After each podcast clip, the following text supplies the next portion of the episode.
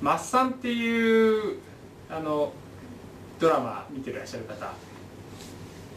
あ OK 半分ぐらい、えー NHK の連続テレビドラマ小説ですけども、えー前もね少しその話をしたんですが、えー今どういう話になっているかというとこの話は、まあ、日本で最初にウイスキーを、えー作った、まあ、本場のウイスキーを作ったですね、えー竹鶴さんっていう実在の人物をモデルにしてるわけですね。でこの人がスコットランドに留学して帰ってきて日本で国産のウイスキーなんだけど本場に負けないスコッチウイスキーを作りたいっていう、えーそういうですね強い希望と夢を持って、えーこの頑張るわけですけども、えーまず最初にこの今のサントリーの前身である、会社に就職をしてそこで、えー最初のウイスキーを作るんです。工場ね。ちょっとこっち。最初のウイスキーをねその工場で作るんです。でですがあのウイスキーっていうのは、まあ、しっかりと熟成させないとそのこう深みとコクが出ない。で、えーそのスモーキーフレーバーって言ってねその煙臭いのがウイスキーのその本来の味なんだ。っていうところにこだわりたいんですですけども早く利益を出さないといけないから、えー中途半端なものをまず商品にしちゃわなきゃいけなくなっちゃうんでね。でそれがまた全然売れないわけです。でちなみに本場のウイスキーを日本のいろんな人に飲ませるとみんな「うわ臭いなんだこの酒!」っつって全然慣れてないからあのみんな嫌がるわけです。臭いって言うんですね。で私はちなみに自分でウイスキーを、まあ、ちょっとほとんど飲まないんでよくわかんないんですけどね。まあ、えーそういう反応をみんなするわけです。でも本場のウイスキーを作ったらきっとみんな分かってくれる。そういう時代が来るって彼は信じて頑張るわけです。で、えーでも売れないんですよ。それでその、会社の社長がやっぱりまだこの、えー臭みが強すぎるんじゃないかっつって全くこの臭みのないものを今度は作ってくれ。日本人のこの舌に合わないんだよこれはっつって。それで、えー臭みのない飲みやすいウイスキーをこの商品にするっていうね。それがまたまあ売れないんですけれどもそうこうするうちにこの主人公はやはりこれは自分が目指したものではないということでその会社を辞めて、まあ、最初はその会社は京都の山崎っていうところにあったんですけども、えー今度はこの北海道に行ってですね独立してそこで会社を作ってもう一回一からウイスキーを作り直すんです。そして何年もかけて本場のウイスキーに負けないと自分が自信を持てる納得する味のものをですね作って、ま、売り出すんだけれどもこれがまたですね周りの人に飲ませるといやこれちょっと臭いねというふうに反応があると。でやっぱり売れないわけですよね。でまあ会社が倒産しかかったところで戦争が始まって軍の指定工場になって軍がそのウイスキーを買ってくれることでまあ、会社は倒産せずに済むっていうそういう話が今続いてるんですけどね。でなんでこの話をするかというと世界レベルで言うとその味が広く認められているんだけれどもでも日本人の舌にはあまり合わないものっていうのが今の時代にもあるんですね。それは何かというとキリスト教はそういうものなんです。で日本ではですねキリスト教というものを薄めて飲むのが好きなんです、えーキリスト教の聖書というものの味は人々はあんまりそのなんていうんですかね本来の味は臭い。でそうじゃなくてキリストが言ったですねその道徳面のこと。例えば愛の精神とか感謝の精神とか謙遜の精神とか、えー敵を愛しなさいとかそういった素晴らしい教えはいいよねと。ねキリスト教って素晴らしいものだよねっていうふうに理解はしてるんだけれどもことこれがですねまあ神様が人となりましたとか処女降誕だとか奇跡とか復活とかえキリストがまた来るという再臨とかあるいは神様が唯一の神様で救いがイエス・キリストしかないといったようなそういう聖書が明確に主張していることを、えー言い出した時にそれは多くの人にとってはとても臭いものになってしまうんです。で日本人はそれを薄めて飲むのが好きなんですよね。それは臭いのでどういうふうに臭いかっていうとまずうさんくさいんですよね。うさんくさいんです。ねあの神様が人として来られた。ねなんだそれ。でねもう一つねきな臭いんですね。きな臭いっていうのは煙臭いっていうことで要するにそういうことを言うから戦争が起きるんだっていうふうに多くの人がそう思うわけです。きな臭い。まさに煙の匂いスモーキーフレーバーなんですよね、えー、しかしまあ納豆でもチーズでもそしてウイスキーでも何でもそうなんですけども癖のあるものほど一旦その良さを知るとハマるんだよねこれはね。ハマるっていうのはどういうことかというとその良さを深く理解することができてそれそこから大きな喜びや楽しみを得ることができるようになるっていうことです。ですから、えー、このですね聖書というものの味を薄めないで受け取るっていうことがとても大切なことだと思っています。でこの教会はですねまあ、あの雰囲気とかスタイルとかに関しては、まあ、あまり型にはまらないっていう形で、えー、やってきているわけですけどもだからまあ自由な雰囲気があるかもしれません。が聖書の理解という点においてはどこまでも原点に立ち返る。妥協のない聖書の理解の仕方をしようとする、えー、救いがイエス・キリストしかないというこの聖書が極めて明白に主張しているこの譲れない部分を決して妥協しないで主張していくというそういう教会であります。えー、でですね今日の話のポイントはさっきもちらっと見えちゃいましたけど聖書を薄めないで信じようじゃないですかっていうことが今日の話のポイントなんです。薄めないで信じる。ありのままに聖書が言っていることを受け止めるっていうことです。で、えー、少し復習をいつもの通りしていきますがこのアブラハム契約というのは、まあ、4000年前に神がアブラハムに語られたこの約束から始まっています。でこれは神がアブラハムに土地を与えよう。そして子孫を与えよう。そしてこの子孫を通して全世界が祝福を受けるんだよ。っていうそういう話ですね。でこのですね契約はこのように引き継がれていくんだという話をいつもしています。アブラハムから息子のイサクそしてヤコブに引き継がれそしてヤコブから12人の子供が誕生してそこがそこからイスラエルの12部族部族が誕生していきます。そしてそのユダヤ人から救い主なるイエス・キリストが生まれる。これが神様の歴史の中における計画だったんだということであります。ちなみにですね先ほどこの聖書を薄めてしまうということに関してコメントしましたがこれは実はですね、まあ、先ほどはその世の中一般的な反応という意味で言ったんですけどもこれはクリスチャンもつまりキリスト教の歴史の中で教会というものも聖書をある程度薄めてして薄めてしまった部分があるんです。それはキリスト教のその歴史の中でその聖書というものを西洋化してしまった西洋の宗教にしてしまった部分がある。そして西洋の文化に照らしてそこからこの聖書を理解してしまっている部分が、まあ、あるんですよね。でキリストの肖像画なんか見ても西洋人の顔してる肖像画いっぱいあるでしょ。で、えー、世界の歴史の中で教会はイエス様をあの西洋人にしてしまいました。だけどイエス様はユダヤ人なんです。で時々私があの引き合いに出すこの私の聖書の先生である中川先生っていう人は、え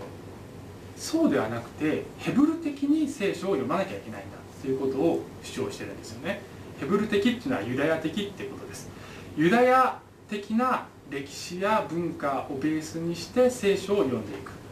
そして旧約聖書のその流れをしっかりと踏まえて新約聖書も理解していくっていうことをしなければその聖書の本物のその深みっていうのは分かんないでそうするとますますこの癖のあるものになっていきますで、えー、それはその味を知ればますます面白いものになっていくんですよね。でなぜこのアブラハム契約の話をしているかっていうと、まあ、長い間ずっとしてるんですけどもそれはこのキリストという方がどこから来ているのか神の計画っていうのはどこから始まっているのかっていうものをこのユダヤ人の原点のそのルーツから探っていってそこから理解していくということを目的として喋っているわけです。ちょっと導入が長くなってますけど聖書はユダヤ的な書物であるということをまず覚えていてください。で今今までどういう話が続いてきているかというとこのアブラハムの契約は、えー、ヤコブからヤコブに引き継がれてヤコブの子供が生まれました。で11人目のヨセフという子供まで生まれましたよ。っていう話をしました。でヤコブはこのお嫁さんたちの、えー、お父さんつまり自分の義理の父であるラバンという人のところで、ま、このですね14年間まず花嫁料の代わりに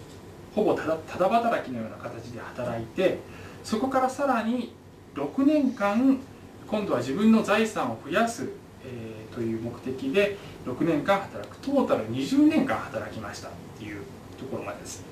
でヤコブのこの財産が増えたので、えー、叔父のラバンの息子たちから今度はやっかみを買って、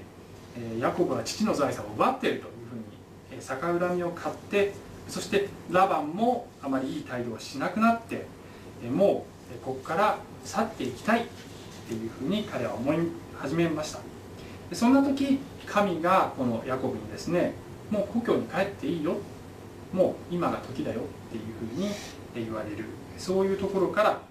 この話が今日の話が始まっていきます。でこれはですね今日のところはこれはヤコブが妻たちに神が私にこういうふうに語られましたっていう話をしているところで、えー、ところこのセリフの途中から始まるんですが、えー、神の言葉から始まるんです。私はベテルの神。ベテルというのはですねヤコブがこの土地に来る途中に、えー、立ち寄ったその土地で神様と遭遇した場所がベテルという場所でした、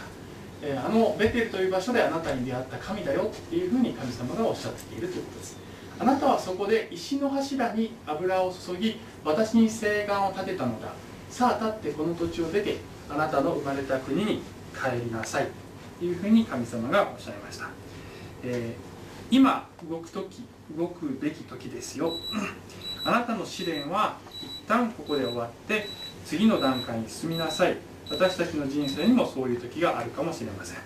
えー、もう今動く時ですよ。っていう神様の声をえ聞いたら、えー、ぜひ動いてください。で今日の話はまたこれ長いのでですねまあ本当は全部読みたいんですけども、えー、ちょっと無理なんです。なので、えー、中略を、えー、各所に入れていますが、えそこはこの口頭で説明しながら話を読んでいきます、えー、ぜひ聖書自身自体は、えご自身で読んでみてください。でこの後でこの妻たち中略のところでね、え妻たちがヤコブにもうねあの私たちも父親には愛想を尽かしてると。もうだから、えー、あなたの神があなたに伝ええ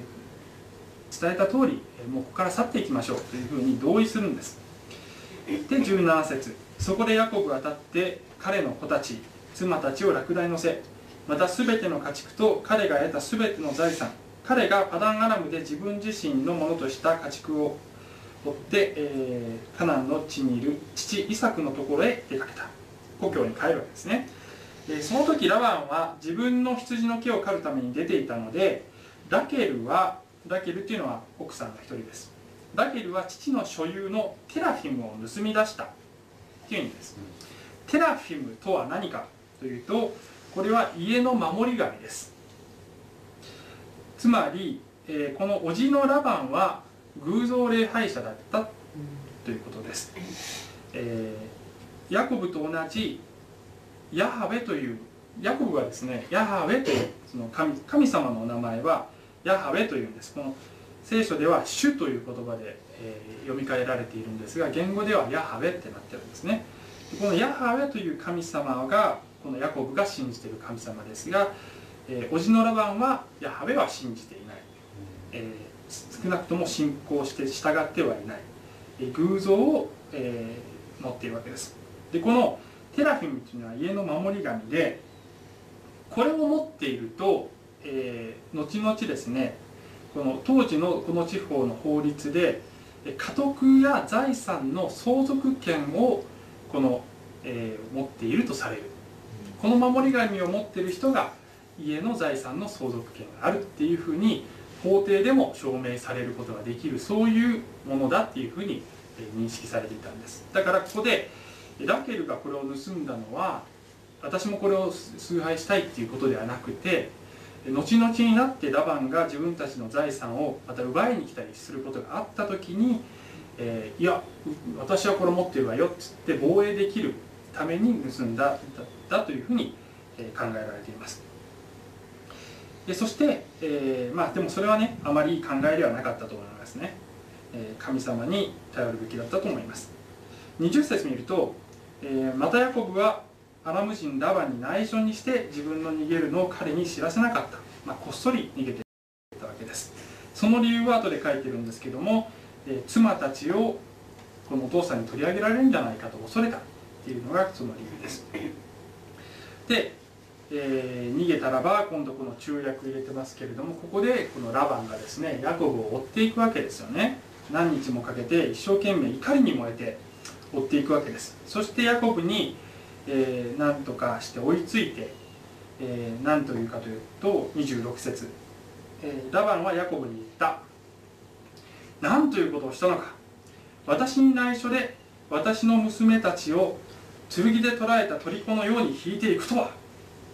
なぜあなたは逃げ隠れて私のところをこっそり抜け出し私に知らせたかったのか私はタンバリンや盾事で喜び歌ってあなたを送り出したろうにって言うんだけど全然説得力ないんですねこれは。こういう人じゃないんです。で、えー、このヤコブがですね恐れていたように妻たちをも奪いかねないそういう人だったんですよね。だからヤコブが、え、こっそり逃げ出したのも無理からぬことだったのかもしれません。でもヤコラバンというのは、ま、口ではいいことばっかり言う人なんですね、え、そして、え、この人が続けてこう言うんです。しかもあなたはね私の子供たちや娘たちに口づけもさせなかった。あなたは全く愚かなことをしたものだ。私はあなたに害を加える力を持っているが昨夜あなた方の父の神が私に告げてあなたはヤコブと事の善悪を論じないように気をつけよと言われた。ヤコブが信じている神様が夢で現れたっていうんですよね。で30節。それはそうと。あなたはあなたの父の家が本当に恋しくなってどうしても帰っていきたくなったのであろうがなぜ私の神々を盗んだのか。っていうふうに言ったねヤコブはラケルが盗んだことは知らないんです。で31節見るとヤコブはラバンに答えて言った。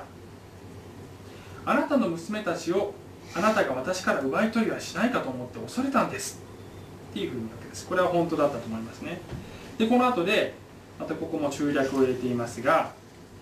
じゃあどうぞ探してくださいと。あなたのものなんか取ってません、ね、だ取ったものがいたら死刑にしますよ。っていうふうに言うわけです。でラバンはテラフィムをこの探すんです。けれども見つからないんです。なぜかというとこれを取ったラケルがこのラクダの蔵の下に置いてそこに座って隠してうまく隠し寄せたんですよね。で結局見つからなかったんです。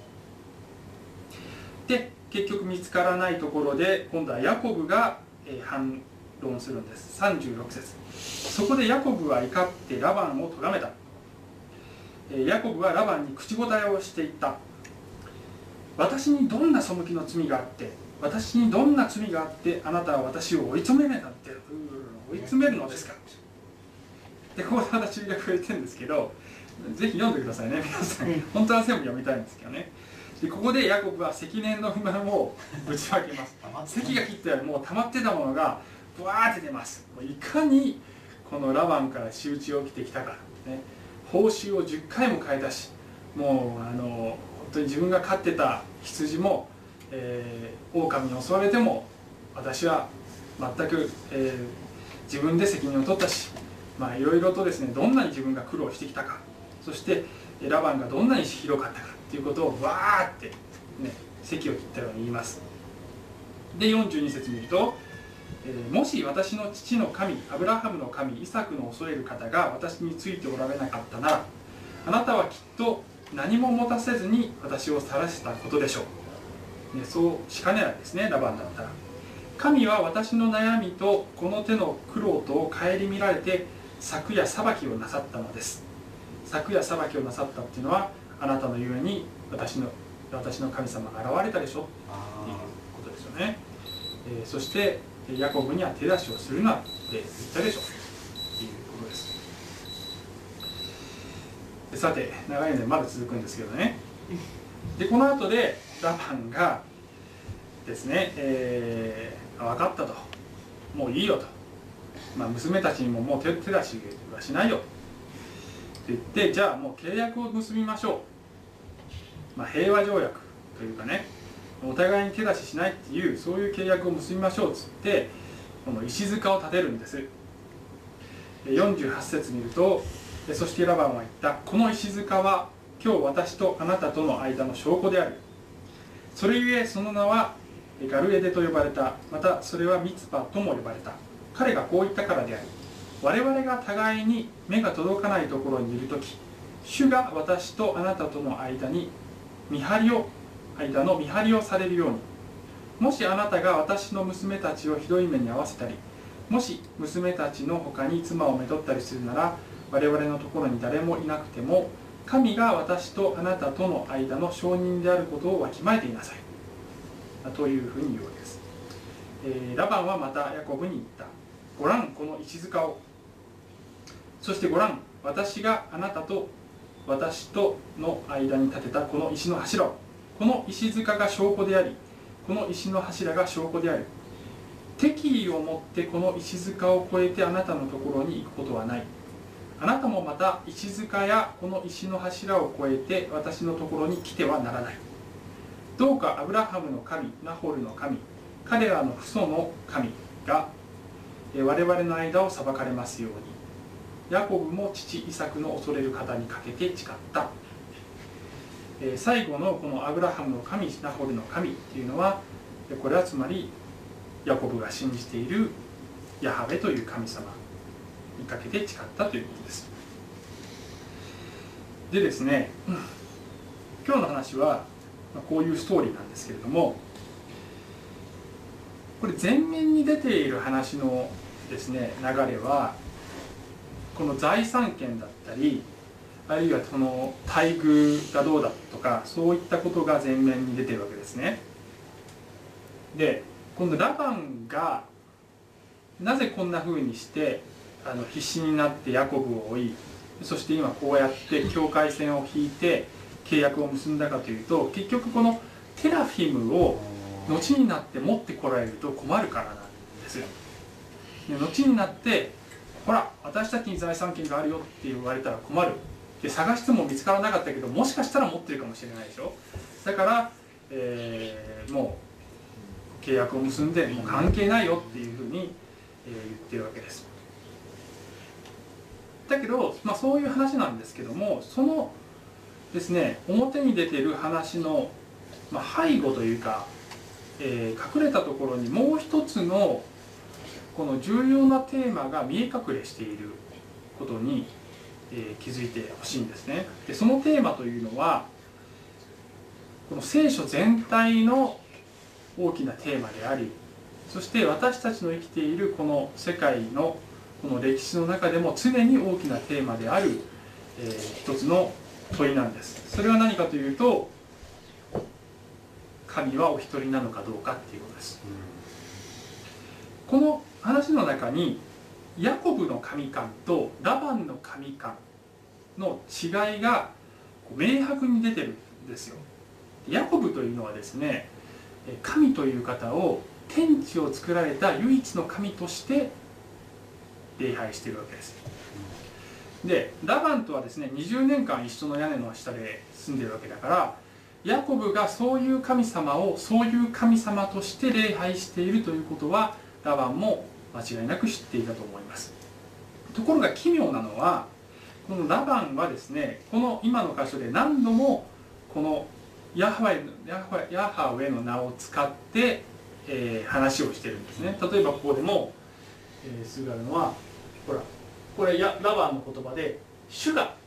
主っていうのはこれはだからヤコブの神様ですよ。主が私とあなたとの間の見張りをされるように。自分の神様じゃないのに主は主はって言ってるでしょ。でここでも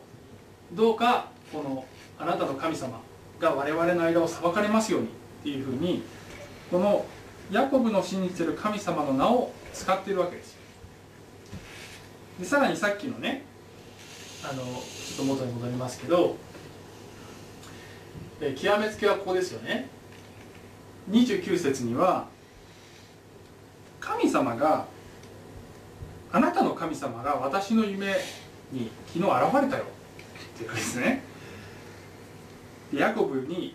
手出しをするなって言われたよって言って30節見ると「それはそうと」って言うんだけど「それはそうとじゃねえよな」って思いませんか？つまりあの「それはそうとあなたはあの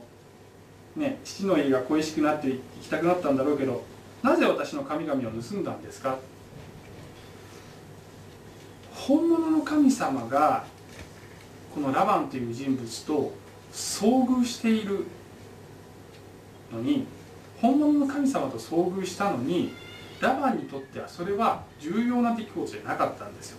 むしろこの自分の神様この自分の偶像が盗まれたことそしてその偶像を後で持ってこられて財産が奪われるということの方が重要だったんですよね。でここでこのラバンとヤコブのこの神間の違いは一言で言えば一神教か多神教かっていうことです。当時のこの世界では特にこの地方では神様っていうのはたくさんいるんだっていうふうに思ってるわけですよ。だからあなたが信じている神様はあなたが信じればいいでしょう。私が信じる神様はこっちですっていういう思ってるわけですよね。だからあのラバンにとってみればヤハウェという神様の存在もまたヤハウェという神様の力も理解しているわけです。それを疑ってない。だけどこの神様を信仰しようとはしてないわけですよね。ですから、えーたくさんいる神様の中の一人っていうふうにしかこの神を捉えてないっていうことです。でつまり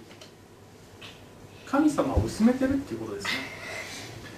本物の神様がいて天地を作られた神様がいるんだけれどもその神の存在をその神のその重さを薄めて理解しているたくさんの中の一人だっていうふうに理解しているっていうことです。そして残念ながら彼はこの神様と出会って信じるチャンスはいくらでもあったんだけれども、えー結局はこのヤコブと境界線を引いてしまうことでヤコブっていうのはこの神である方から選ばれてそして祝福のもといとなっているわけだけれども結局このヤハウェなる神様とも境界線を引いてしまう結果となった。この後で、えーラバンはこの聖書の中には登場しません。このパダンアラムの彼の親族は聖書の中には登場しないです。なぜならもう関係がないというふうに自分たちで境界線を引いてしまったからです。このですね神様を薄めて理解するっていうことが日本人のこの姿に似てるんですよ。でこういう話をするのはねあのね本当はね怖いんです。すごく。私も怖いんですこういう話をするのは。なぜかというとこういう話は品種を買うような話だからですよ、まあ、でも知っても頑張ってしますけどね。頑張れ。以前もこの話したことあるんですけどあすみません、えー宗教多元主義っていうのが、まあ、日本人の最もポピュラーな宗教観です。化け上る麓の道は異なれど同じ高値の月を見るから、ね。えーいろんな神様がいるよと。だけど結局みんな同じとこに到達するんだよ。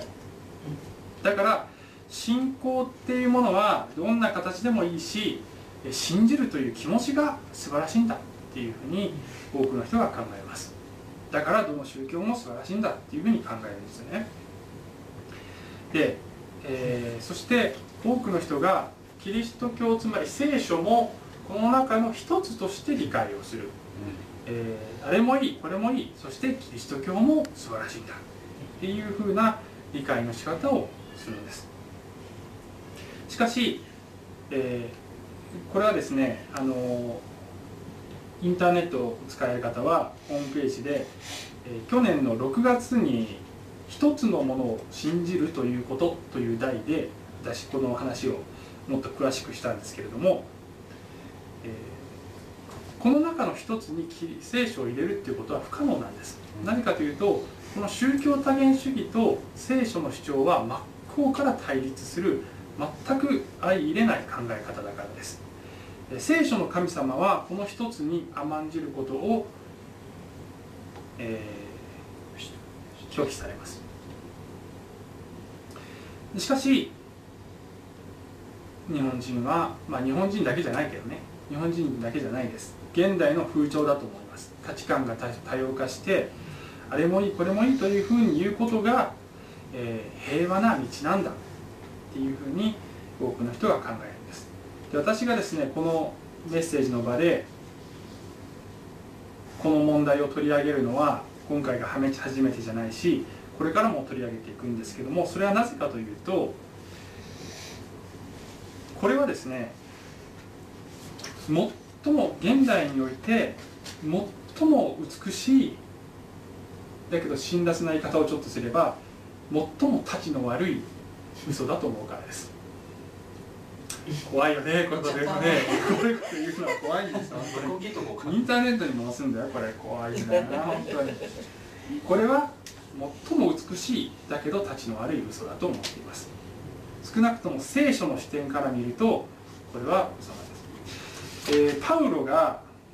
あ難しいねこの時間が。使徒の働きに行くとパウロもこれで苦労しています。パウロは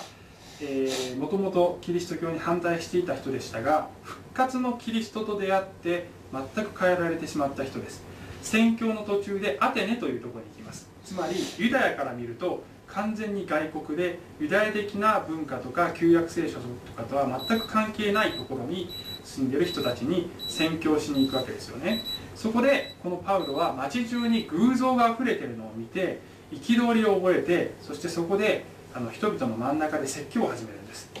えー、そそこでパウロはアレオパゴスの真ん中に立っていた。アテネの人たち。あらゆる点から見て私はあなた方のあなた方を宗教心に熱い方々だと見ております。私が道を通りながらあなた方の拝むものをよく見ているうちに知らない神にと刻まれた祭壇があるのを見つけました。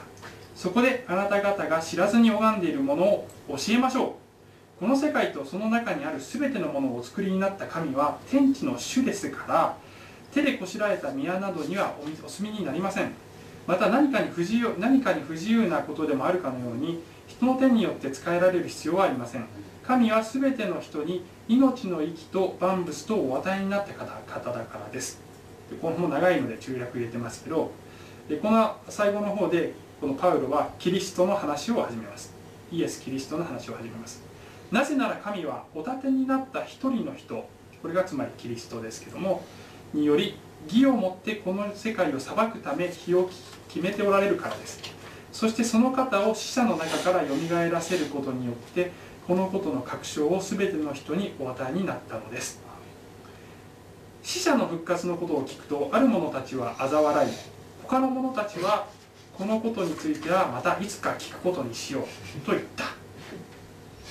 これは私たちがあの直面する反応にとてもよく似ています。この日本は、えー、偶像もたくさんあるしたくさんの価値観があってそして、えー、みんなそれぞれこう興味を持ってるんだけれどもこれだけが道だよとかこれだけが神様だよこれだけが救いだよって言った途端にあるいは復活だとかそういう話をした途端になんだそれはっていう反応だとかわそれはちょっと重たい。あるいはそれはちょっとうさんくさいっていうそういう反応が非常に多いのであります。でその気持ちはですねすごくよくわかるんですよね。宗教多元主義がなぜ魅力的かというととても平和に思えるからですよ。ね。あのでね、えー、特にこう思うでしょ？みんな一生懸命信じてんだよって思うでしょ、うん、ね、みんなどの宗教を信じてる人もみんなそれぞれが真剣に誠実な思いで一生懸命信じてるんだからどれも真実であってほしいって思うわけですよ。そういう気持ち分かりますよ。そう、ね、テレビとかでも、ね、どっかのモンゴルとか行ってるのに行くと、ね、一生懸命こう道で巡礼の旅をしている人とかすごい修行をしている人とかいっぱいいるわけです。彼らが信じているものが嘘だなんて言いたくないしそんなの悲しいじゃんって思うわけですよ。だから全部本当であってほしいっていう気持ちはわかるんだけどもそれは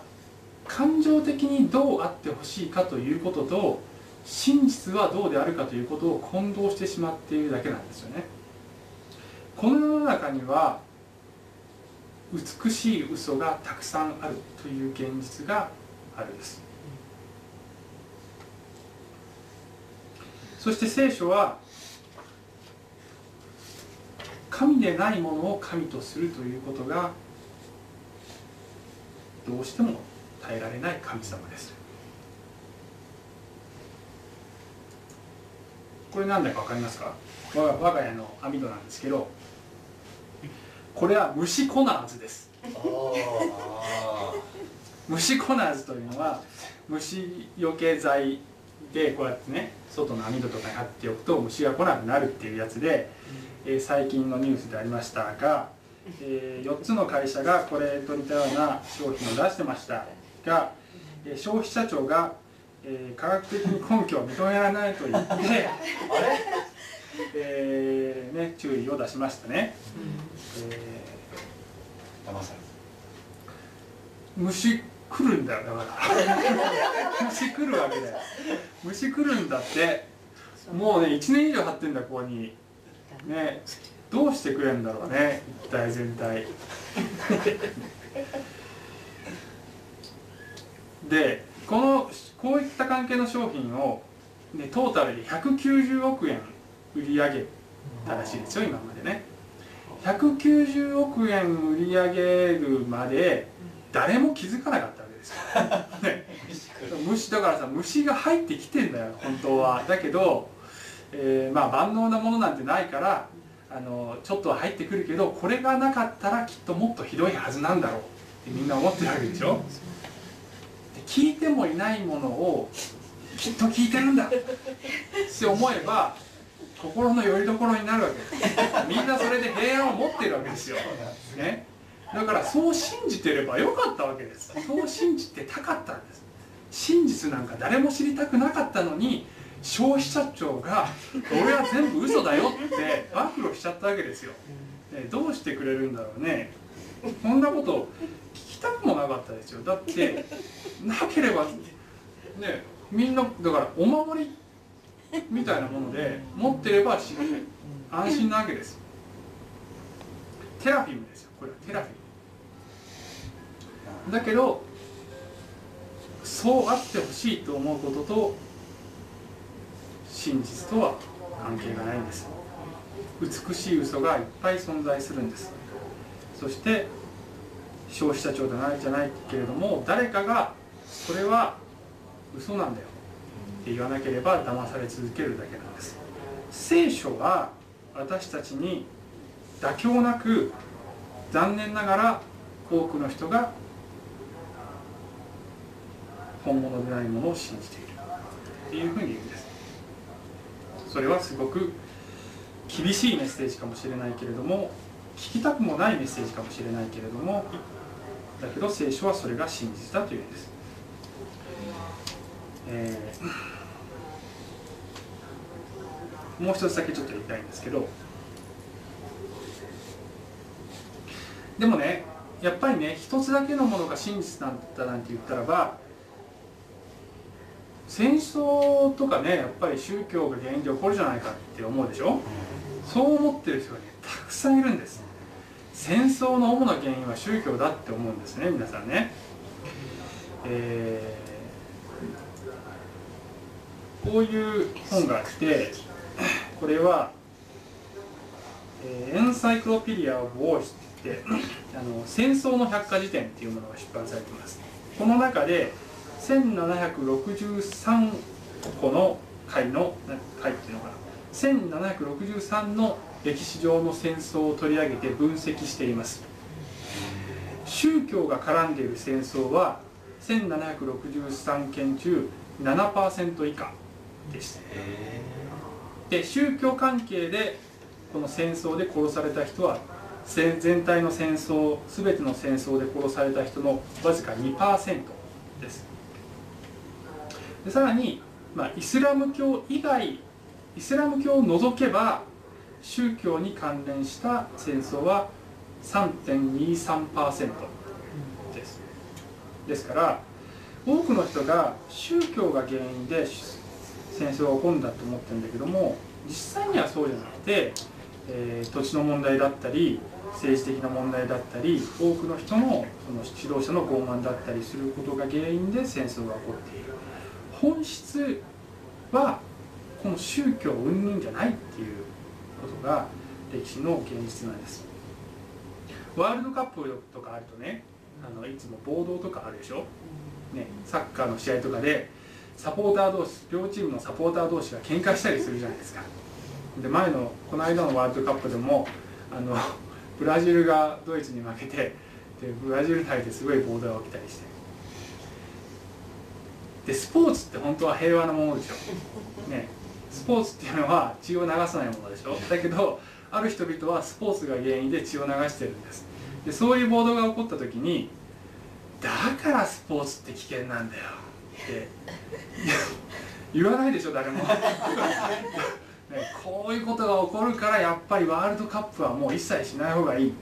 ね、オリンピックもスポーツも誰もしない方がいいなんて言わないわけですよ。一部の、えー、過激な思想を持った人たちがこのスポーツがに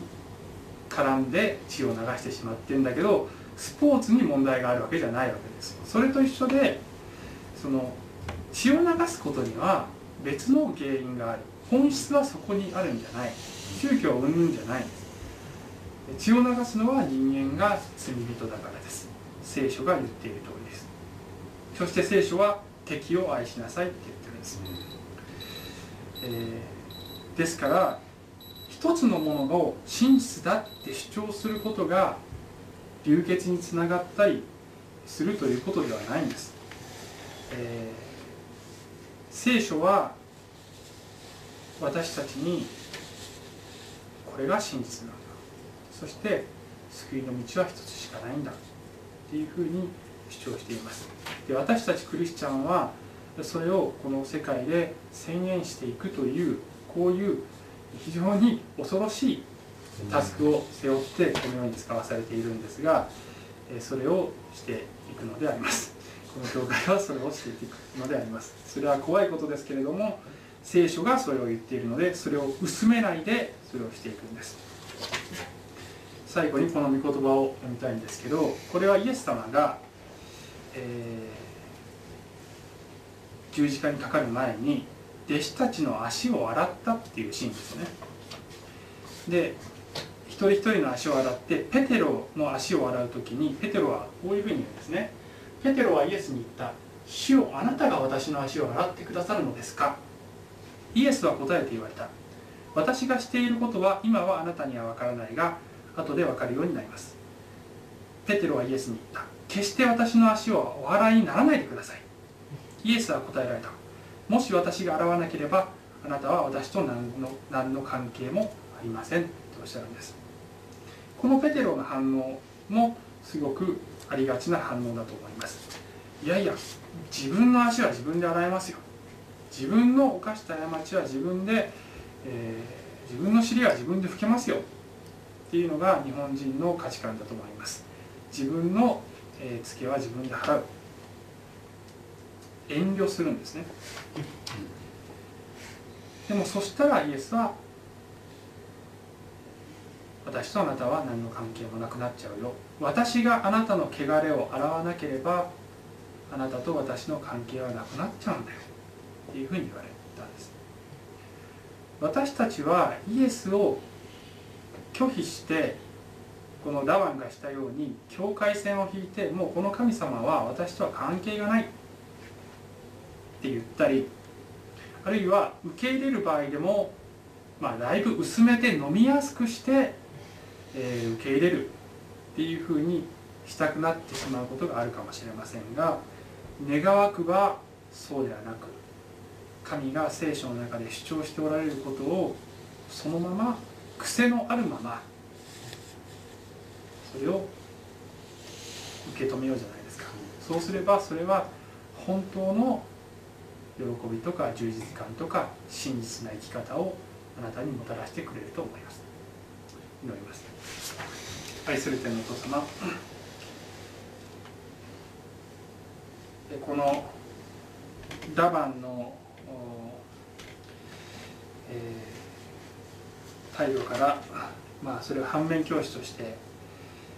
ー、私たちは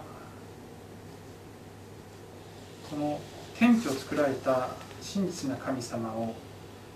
そのようなお方として信じるということ。またイエスがご自身で言われた通り